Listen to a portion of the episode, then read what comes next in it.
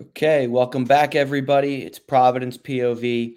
Joe and Peter here. It's currently Thursday, January 11th. You'll be listening to this Friday morning of the 12th. Providence loses, uh, I don't want to call it a heartbreaker, but loses a tough one to St. John's at the Garden last night.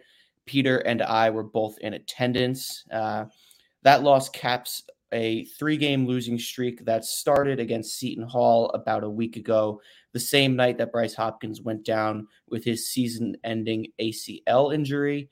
Um, a couple other things to talk about today a big commitment in Friartown and what the road ahead looks like. But Peter, even though I saw you last night, how you doing? I'm doing good. I'm doing good. It's always fun to obviously hop on and obviously talk Providence basketball with you, even after a loss. And well, we're in a little bit of a it's a little bit of a turmoil here, right? Three in a row. Obviously, you said Seton Hall, uh, Creighton, and then the Johnnies last night at the Garden.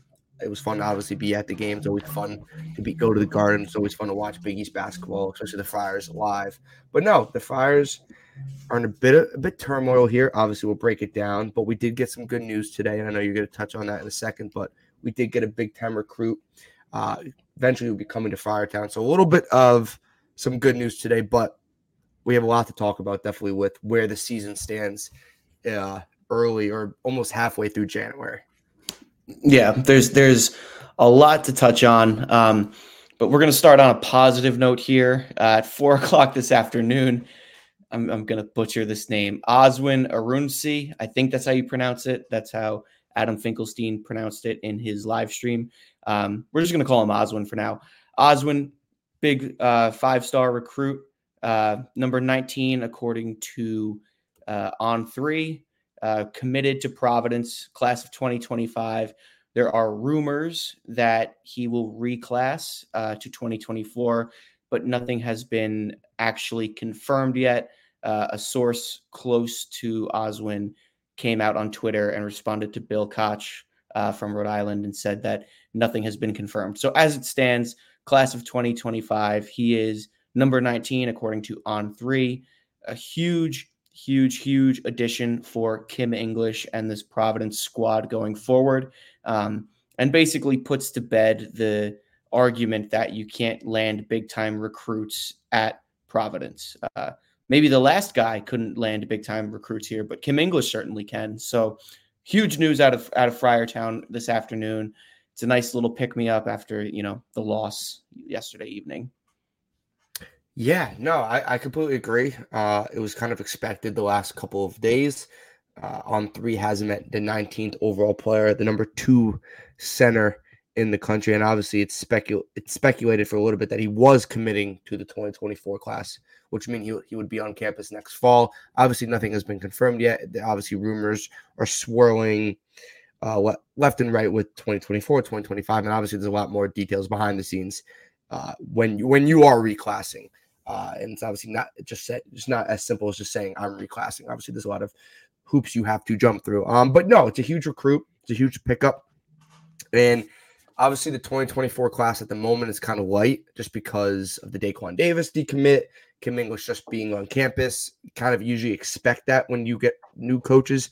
The first class is a little interesting. He's trying to get his footing.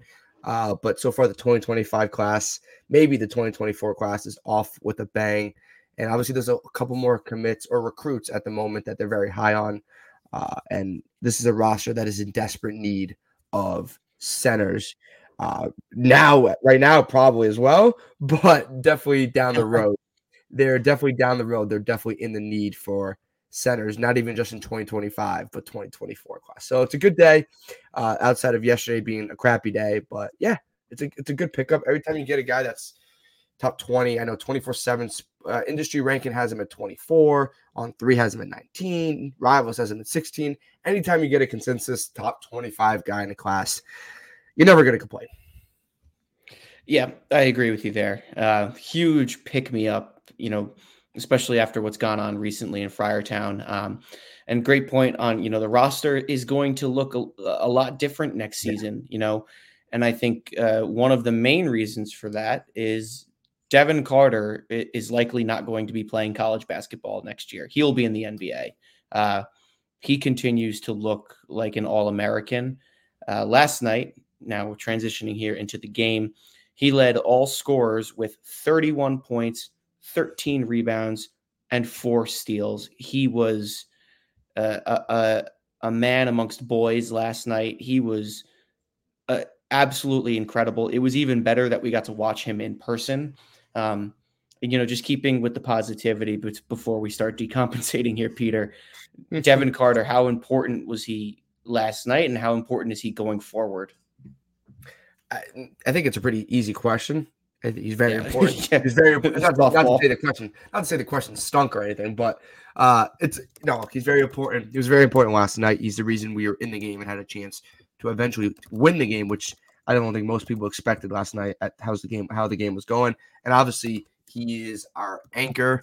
Uh, if the Friars want to get back on track this season, it's going to be have to be him. The problem is he probably played his best game, maybe his best game as a Friar, maybe outside of his the free throw shooting. Um, besides mm-hmm. that, he played one of his best games as a Friar, and we did end up losing. So it's look, we could talk about how good Devin Carter is, and he is great, and he's going to have to do that not 31 points on a nightly basis, uh, because that's a little unrealistic most of the times. But him being a great player, obviously, it's going to have to continue if the Friars want to get back on track. But it's also probably a, the better question, the better topic is the outside, the players around him. But last night, Devin Carter was he was terrific. He was doing everything. He was defending. He had a high motor, uh, 13 rebounds, you know, uh, only two assists, but he's not much of a point guard at the moment. Because uh, I thought Pierre had one of his. We'll get to Pierre obviously, but Pierre had, had one of his better games as yep. a Friar, which was much needed. But no, Devin Carter was great. He was the best player on the court. Even Rick Pitino agrees he was the best player between both of those teams. He might be the best guard in the Big East, and I don't think that's an overstatement. You could argue other players, of course. Obviously, the Big East is loaded with uh, talent, but no, Devin Carter's great. I think we know that, and I agree. Like it's we're probably getting to the point if he continues on this trend of him probably not being in a Providence Friar uniform next year. But for his personal sake, that's not a bad thing for him.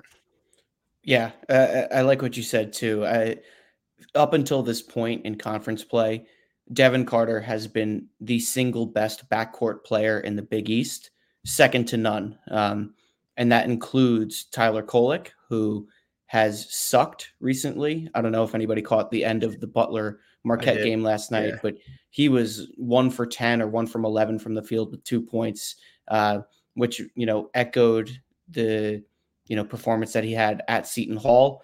Maybe if he spent less time chirping fans before the game and actually focusing on playing, he could actually play better. But anyway, I digress. Devin Carter is right now and has been the best guard in the conference. It's just like you said, Peter. It's a shame that it, the, the the highlight performance uh, of his season came in a loss.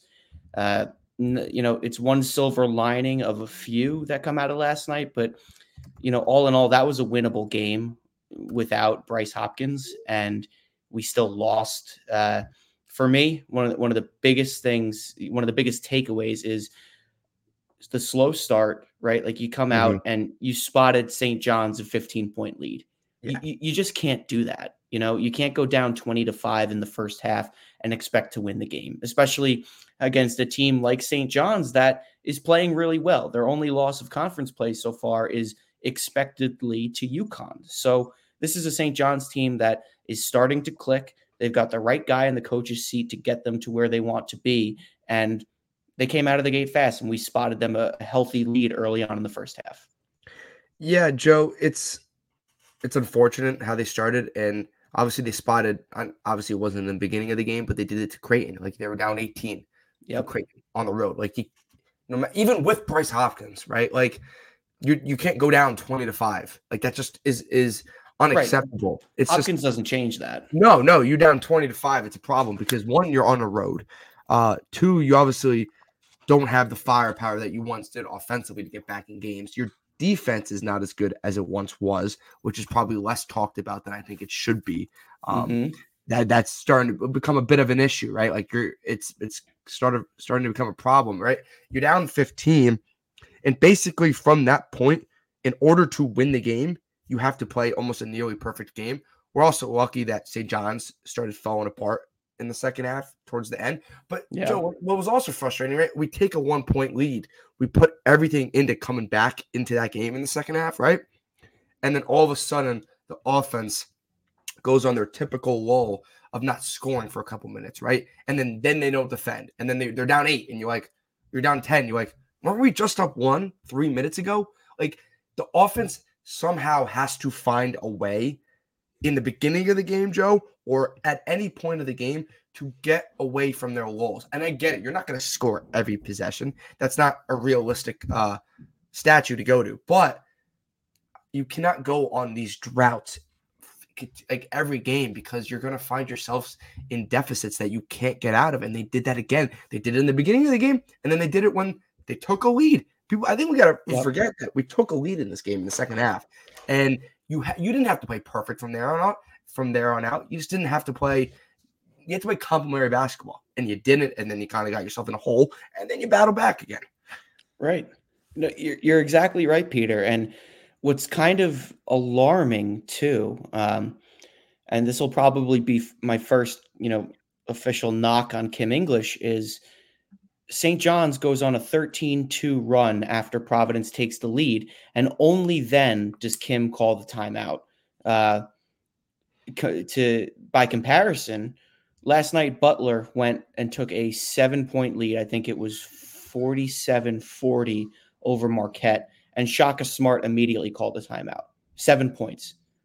St. John's goes on a 13 2 run, and Mhm. only then does Kim call the timeout. And I'm not a head coach, so there, there could be more behind that. And I'm not claiming to be a head coach, but from a fan's perspective, that's way too long because it, now the momentum has entirely shifted. St. John's has a double digit lead, and the crowd that was, you know, I think it was a pretty evenly split crowd, but the crowd that was in favor of Providence is now quieted to the St. John's fans. So it, it was a momentum shifting turn of events in the second half. And like you said, Peter, like it's like it's almost like we got the lead and then we we just we took our foot off the gas on both ends of the floor. So I don't I I can't really explain why, but it's something that you hate to see, and it's uh, was probably even more frustrating than the the slow start in the first half because you'd Yeah. taken the lead, right? You- you- Yeah. you got on top. You got you you chipped back. You were down 15. You made it. You got even with them and took the lead, and then you, you gave it right back. yeah, you you climbed the quote unquote mountain, uh, to put into that terms. And yeah, I don't know what it is, right, Joe? Because you, like you just said, you're not a head coach. I'm not a head coach, right? We you both and I have never played Division One Right. college basketball, right? So it's it's different when we're sitting here on in our chairs talking about it, or even watching at a game, right? And it's Yep. it's totally different. But there needs to be some sort of like offensively, right? There has to be a system in place, right?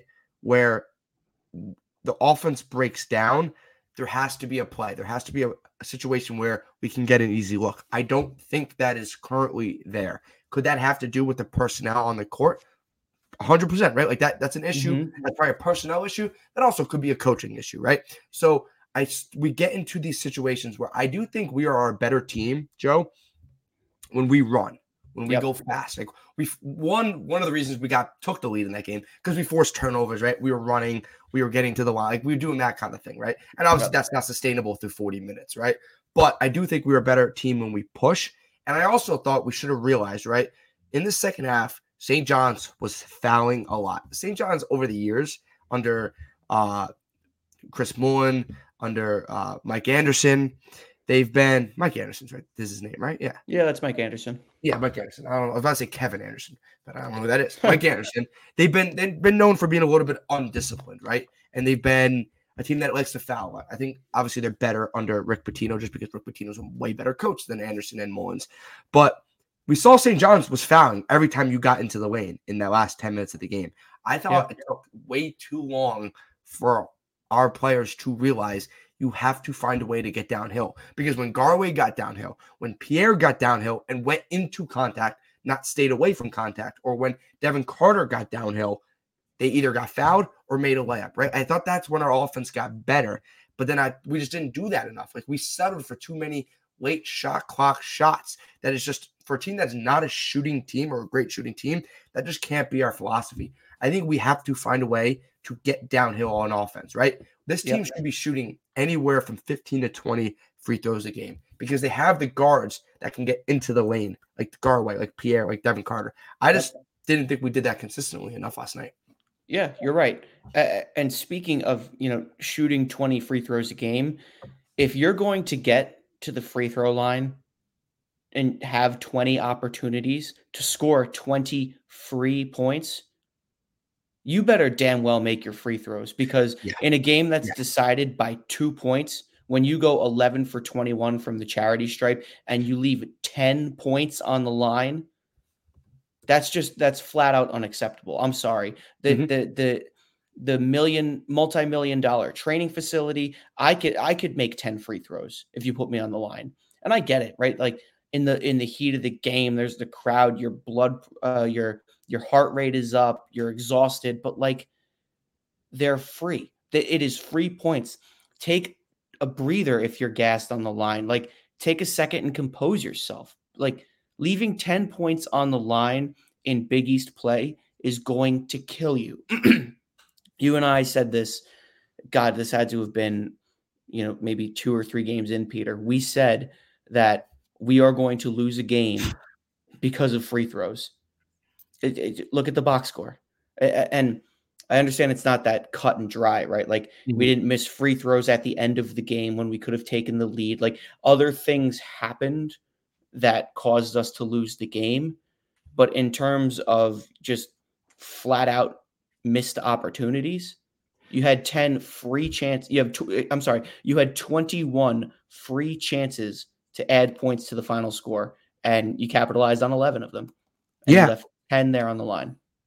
Yeah, yeah, fifty-two percent is unacceptable, and we are the. You sent me this. I think you sent me this tweet last week, Joe. We were at the time last week, maybe earlier this week. We are the worst free throw shooting team, uh, in the conference percentage wise. I'm gonna go on a limb and say that probably didn't.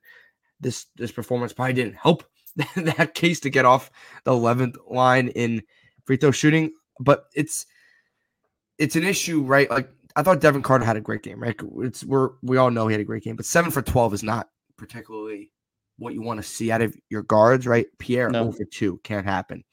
Ticket Gaines one for three is not great, right? Like Garwey was two for two and Oduro was one for two, but Oduro was a big man, so I'm not going to blame him for three free throws as much, even though Joel Soriano made eight out of his 11, which Uh, is yeah. maybe says where Joel Soriano is compared to where Josh Oduro is, but I digress there. I'm also going to play, I'll play devil's advocate, right, Joe?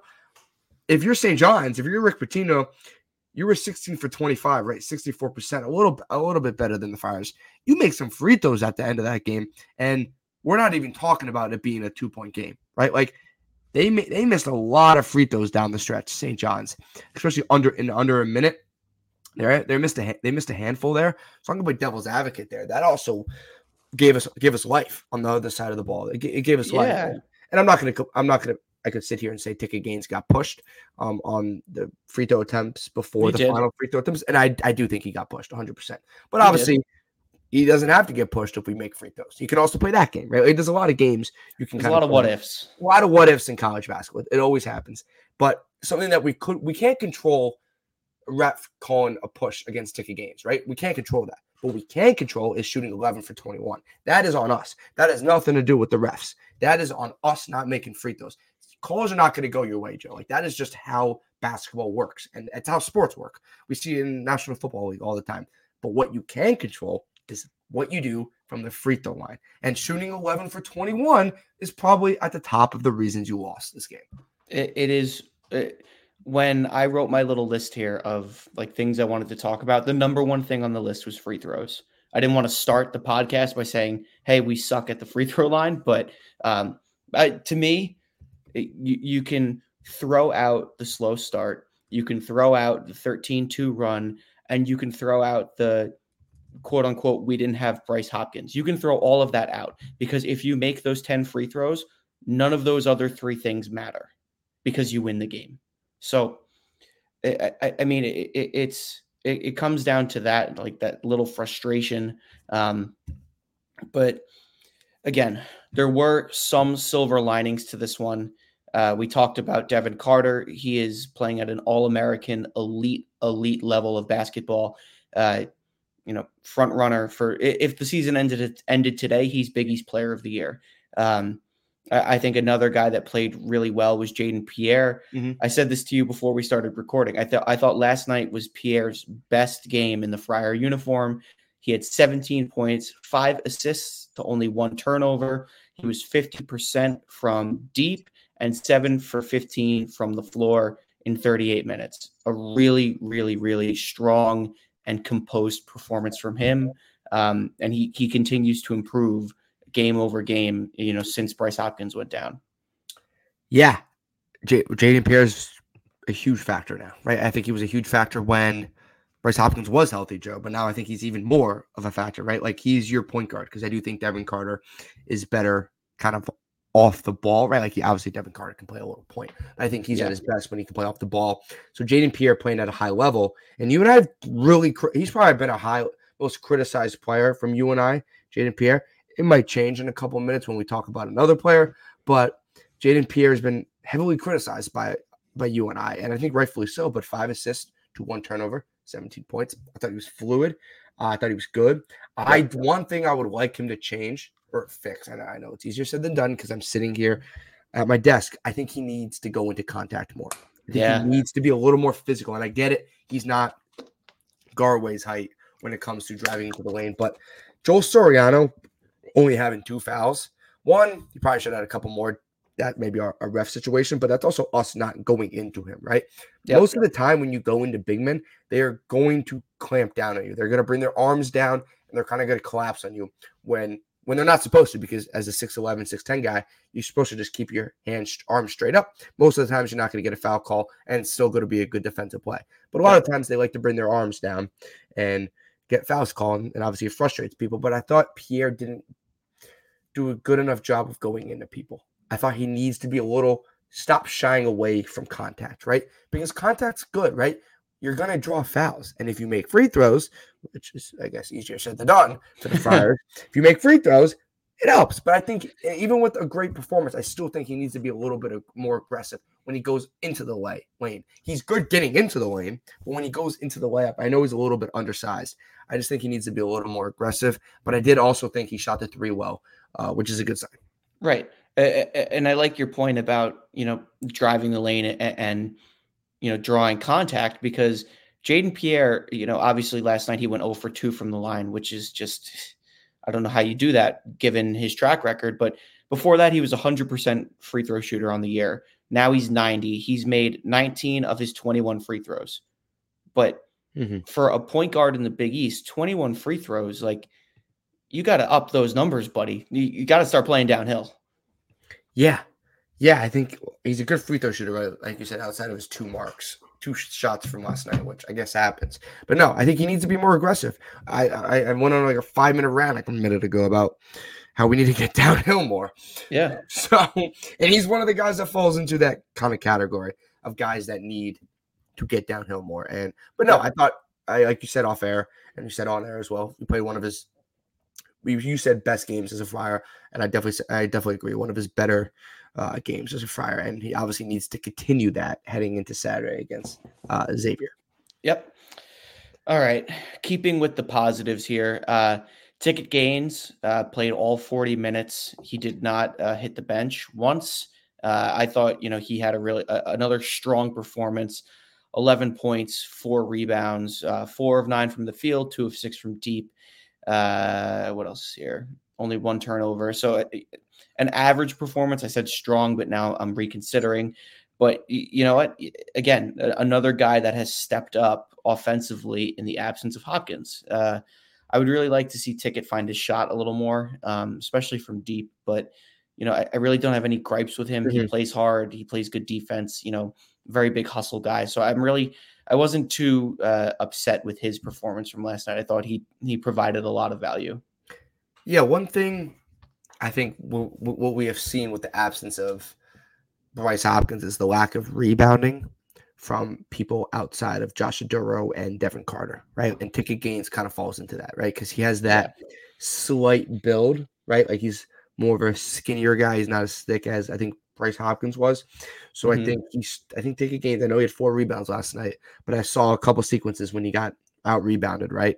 And I think he got, kind of got pushed around a little bit down low. So I think he's going to have to find a way to be more of that tough guy down low to have because someone's going to have to replace Bryce Hopkins' rebounding, right? We talk about Bryce Hopkins' scoring, even though it was very up and down this year. We talk about Bryce Bryce Hopkins, his defense's ability, and it's definitely shown on that side of the court. But I think his rebounding has been missed as well, especially yeah. offensive rebound and defensive rebounding as well. So I think Ticket Gaines is probably one of those guys that probably has to step up rebounding, even though heading into the year, maybe that's not one of his strong suits. All of a sudden, some guys are going to have to do some things that maybe they're not fully comfortable with. Yeah. And I mean, eh, to give him credit, Ticket did have, I think, nine rebounds against Creighton. So yeah, yeah. He, he, you can tell he's made, he had four last night. He's making an effort to do it. Um, but you, you got to take into consideration matchups too, right? Like Ticket's long and has a big wingspan, but uh, he is so skinny. So it, it's tough, but you, you are right. You make you make the right point that uh, somebody's got to make up for the the rebounding hole that's been left by Bryce Hopkins, and I think Ticket, you know, is first in line behind Josh Oduro. And speaking of Josh Oduro, uh,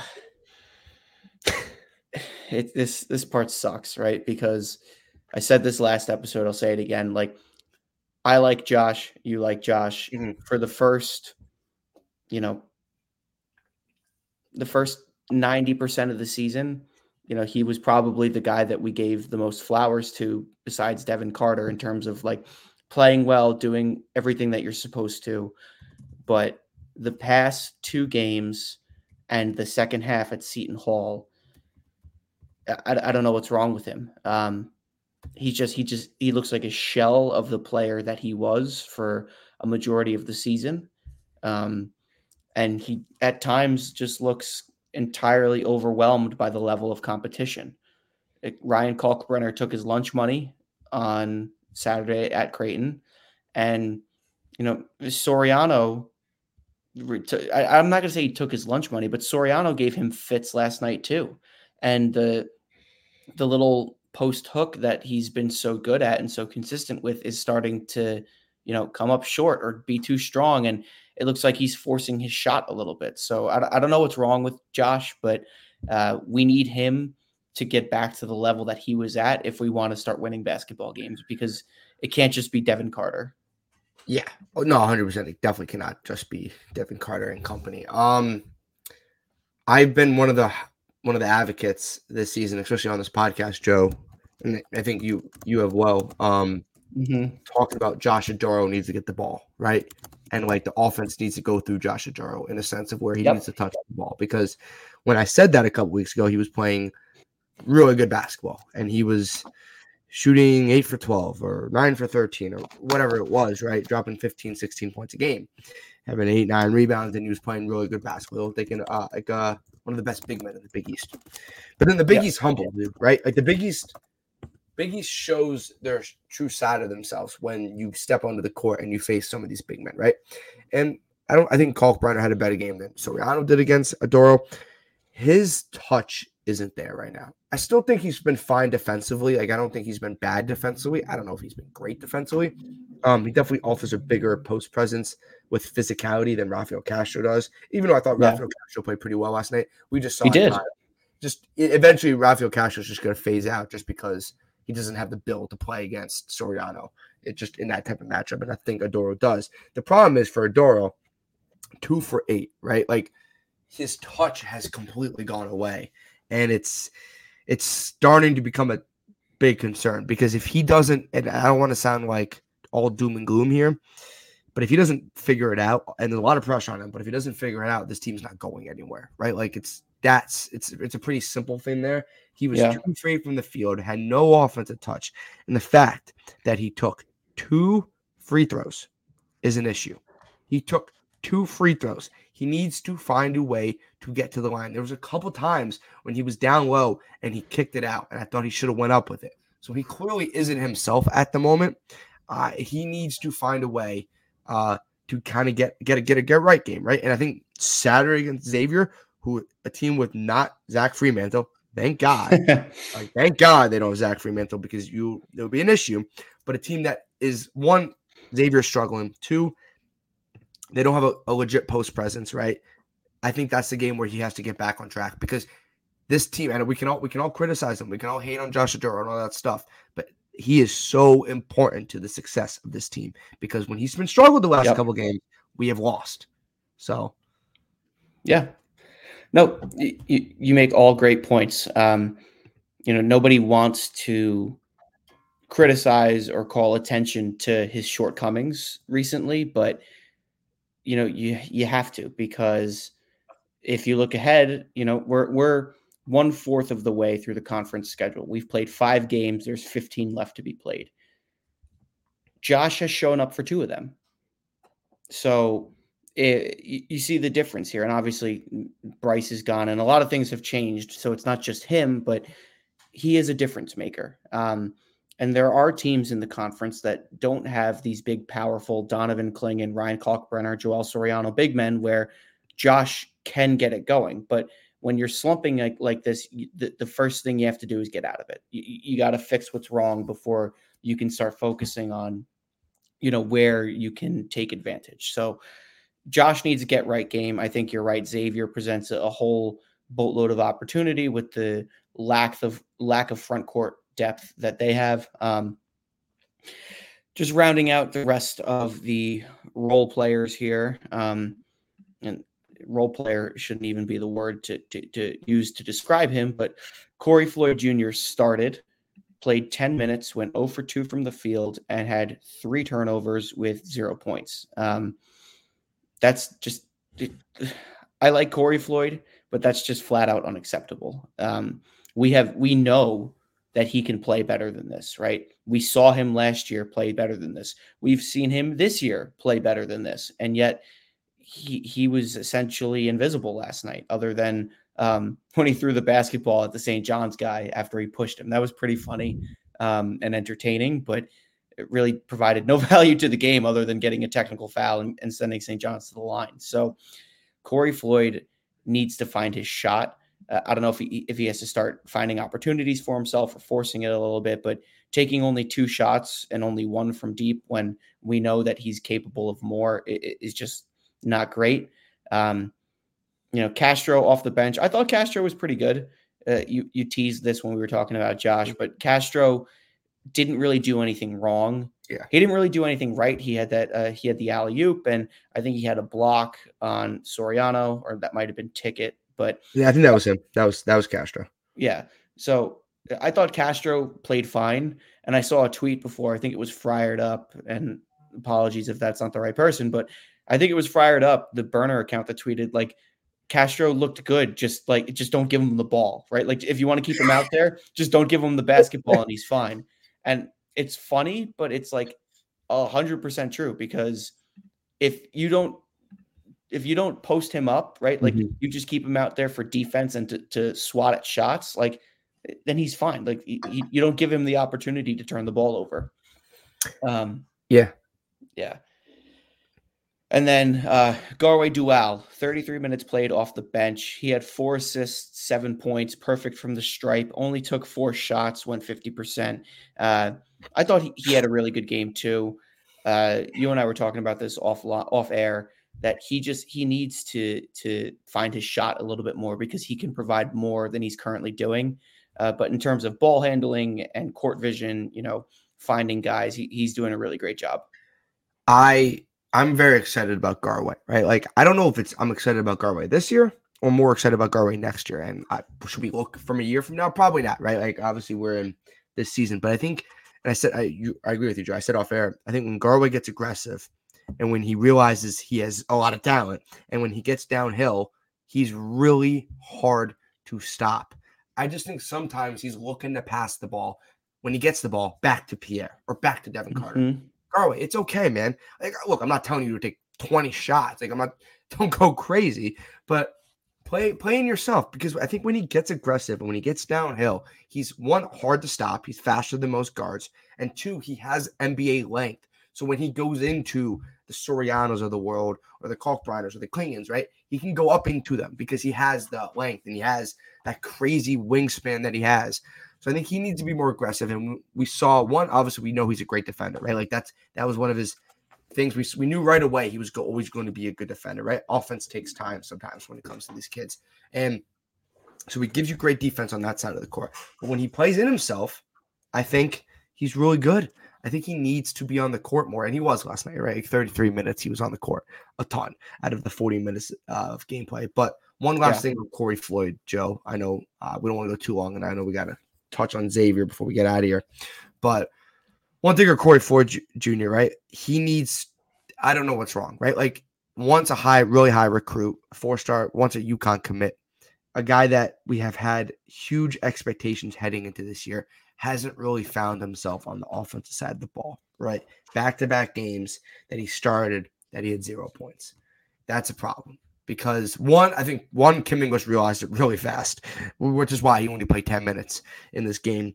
But that's it's a little unacceptable at that at this point. And now with the absence of Hopkins, he becomes way more important. Um, he needs to find some sort of rhythm offensively but it, it probably sounds like his minutes are going to be cut. I, I, would expect on against Xavier because they were cut on uh, Wednesday night against the Johnnies. Yeah, and and to compare, right? Like if Garwey is going to give you 33 quality minutes where he's providing, you know, it might not he might not be stuffing the scoring column of the stat the stat sheet, but four assists is good. Like he's a really good defender. He's athletic. He has good handles, right? He helps you with the press breaker if Garwey is going to provide that value to you and Corey Floyd is really not going to provide anything, and, and maybe that's not fair because he still is a good defender. But if the offense isn't there and he's turning the ball over, then, you know, Kim might be inclined to go with Garwey. I mean, we'll see what happens. Maybe, you know, there is a mindset shift said that on purpose. Maybe there's a mindset shift uh, this week in practice following the, th- the three game skid, but who knows, you know? Yeah, no, I, I think we, I think we kind of saw last night, Joe. It yeah. kind of foreshadowed uh, where we're probably going with the playing the time. Yeah. Yeah. I, well, could Floyd start on Saturday? Yeah. Uh, uh sometimes starting is not the most important thing. Well, we don't want to start down 15, but when I mean sometimes the starting lineup is not as important as I think people want to make it out to be, right?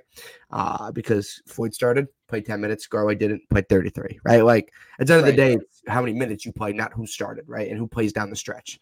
Uh, right. But they have to go to Garwey more because I think he gives you defensive ability that you probably you are lacking without Bryce Hopkins. And I think if he can get a little aggressive offensively, we saw last night with seven points, he had four assists, only had one turnover, right? Like he can be a really good basketball player for this team. Yeah, absolutely. Um, all right, closing out on the St. John's game, Friars uh, fall to the Johnnies 73 75. They currently sit at two and three in Big East play, 11 and five overall. Uh, some more silver linings that come out of last night. Butler picks up a huge road win over 11th ranked Marquette, which drops Marquette uh, you know, with all the tiebreakers and whatnot, to a eighth in the conference, uh, which is, you know, kind of disturbing given all of the early season, you know, aspirations for the Golden Eagles. Um, on top of Marquette at seventh is Butler, and at sixth is the Friars. All three of those teams are 11 and five overall and two and three in conference. Uh, the reason I say that's a silver lining is because Providence lost last night, and in the in terms of the conference standings, nothing really changed. So Butler did us a favor. Um, on top of us, in sole possession of fifth place is Creighton. On top of them is Villanova, and then there is a three-way tie at the top of the league, just like everybody expected between Seton Hall, Connecticut, and St. John's. Woof. All right. On Saturday, the Xavier Musketeers come to Providence uh, in what should be a very interesting matchup between two very desperate teams that are spiraling. Xavier is in the middle of a one and three skid right now, with their only win being a 20 point victory at home over Seton Hall. Uh, their Big East losses include at St. John's, at Villanova by one point, and against Connecticut at home. Xavier is under 500 on the year. They are seven and eight. They are one in three in conference. Uh, this is a Xavier team that looks a little bit different than I think people had originally expected. They lost Zach Freemantle. They lost uh, Jerome Hunter in the offseason. Obviously, a couple of other guys graduated, but uh, you know they're a team that primarily runs through Quincy Olivari and Desmond Claude, and that's kind of it. Yeah. Uh, Sean Miller is a good coach, and the Musketeers swept the season series against Providence last year. But you know, these are two different teams now. Yeah, yeah, I think Sean Miller is a great coach, right? Like we saw what he did at Arizona, and I think he's done a solid job at Xavier. But this is probably not the team that Xavier fans had envisioned heading into the year.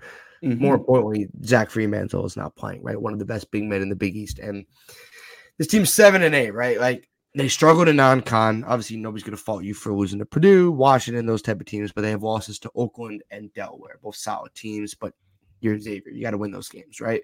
Uh, but the one and three in Big East, they're in desperate need for a Big East for a Big East win. I would say this would be a trap game, but at the point, the Friars are not in the position to lose a trap game. Like we're not. If we were four and two in conference or whatever, four and one in conference, right? I would be like, this is a trap game, Joe. We're four and one in conference. We're playing good, playing hot. We're not right. Like we're two and three, so there's no trap game anymore. This is like this is not a trap game. Not a trap game.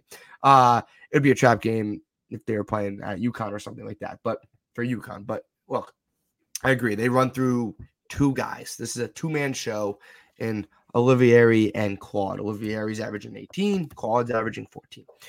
Those are the two guys, and it hasn't been enough this year. This is a game that the Friars have to win. And I don't, it's tough to say that at this point because we're still in January, but they, they're at the point where they have to win games just because it's at home. It's a team that is worse than you on paper, even with the injury. Bryce Hopkins, this is also a Josh Oduro game. Josh Oduro should win this matchup, and this is a type of game where he can kind of get a stri- uh, stride back. And a win on Saturday goes a long way into this momentum because you have DePaul on the horizon. I'm not trying to look past DePaul, but it's DePaul at this point. So I think a win on Saturday, Joe, goes a long way here. And I do think this matchup on paper and just what I've watched from the, the couple games I've watched of Xavier and obviously the games I've watched of Providence, I think this favors Providence. I agree with you. Um, I say that hesitantly because we said the same thing about Seton Hall and then they beat us at home. So I am less confident than I think I should be just because of the way that Providence has been playing of late. Um, actually, that's not fair. Providence has been playing, has been showing a lot of heart lately. They've just been losing the games. Um, but again, right, like when you lose Hopkins, when you lose that front court presence, and there's inconsistencies across the, the entire 40 minute game, you know, sometimes it takes heart and grit and, and determination to climb yourself into contention for a win. So uh, I think it's going to be a closely contested game. I don't think either team runs away with it. But like you said, Peter, let's look at the next four games in a vacuum, right? Providence is two and three. They're under 500 in conference play. There is a very real opportunity over the next four matchups to not only go back above 500, but to do so convincingly. Um, you've got Xavier at home, a Xavier team that's spiraling. You go on the road to a DePaul team that just flat out sucks. Uh, there's no other way to put it. You go on the road at Seton Hall, there should be a, a, high level of a high sense of urgency for that game just because Seton Hall beat you at home. So you, are probably going to want to trade home uh, road victories with them. Mm-hmm. And then Georgetown comes to, to town and just, you know, take all the Cooley stuff out of it. You can't lose that game because Georgetown is also terrible, like DePaul. You can't lose to them at home either. So, yeah, no, no, no. Yeah, just quickly touch on that. Yeah, those four games I said off air, you have to win three. I don't know what three of those games are. You got to win three, Joe, because I think if you win three, where, where would that place you? Five and four in conference. Did I did that quick math right? Yeah, yeah, you'd be five. And, yeah, you win three, you go five and four, you're over five hundred. That's fine. You're right back into the NCAA tournament picture, hundred percent. You and you lose two out of four, then you're you're dicing. And obviously, if you go four and zero, oh, then we're back to five and three, and obviously you're you're back into the top of the Big East and fighting for seeding in the Big East tournament. But look, everything's in front of the fire still at the moment, right? It's not like yeah we need help or anything. Everything's still in front of them, but obviously it starts with Saturday with the Z- with Xavier because you have to get back into the win column, and it's also at home, so you have to get a home win here. Yeah, no, I agree with you. I I, I normally anybody who's listened to the podcast, you know, well into our fourth year here, you know, I hate playing the what ifs game, but when one of your star players goes down with an ACL injury and then, you know, a three game losing streak ensues from that, you're kind of forced to look for the silver linings and play the what if game. Um, mm-hmm. Again, there, there's no moral victories here. You know, we are what our record says we are 11 and 5, 2 and 3 overall. We lost three games straight. We need wins. That That's basically what it comes down to. Yeah, yeah. And, and obviously it starts Saturday. And I think if look at Saturday's game, I think Josh Oduro is the main factor. I think Devin, obviously Devin Carter. You're facing the Xavier team that is kind of reeling at the moment. So is Providence at the moment. Uh, I think I, I would probably give the the edge to the home team, but they got to come out and you got to you got to go you got to go find a way to win a basketball game this weekend, one game at a time. Yep, you are right. Um, all right, that is going to I think, do it from us here at the 40 minute mark. Um, as a reminder, this podcast is brought to you by House Enterprise and in partnership with House of College Hoops. Head over to our site, house enterprise.com, to get in on the fun and support our great stable of content creators. Providence plays Xavier this Saturday, and I just closed out of the freaking tab, so now I got to pull it back open. Uh, that game is at 2 p.m on Fox Sports 1. You'll be hearing from us Tuesday morning of the following week. Uh, for Peter DiBiase, I'm Joe Howie. Thank you for listening. And as always, go Friars. Go Friars.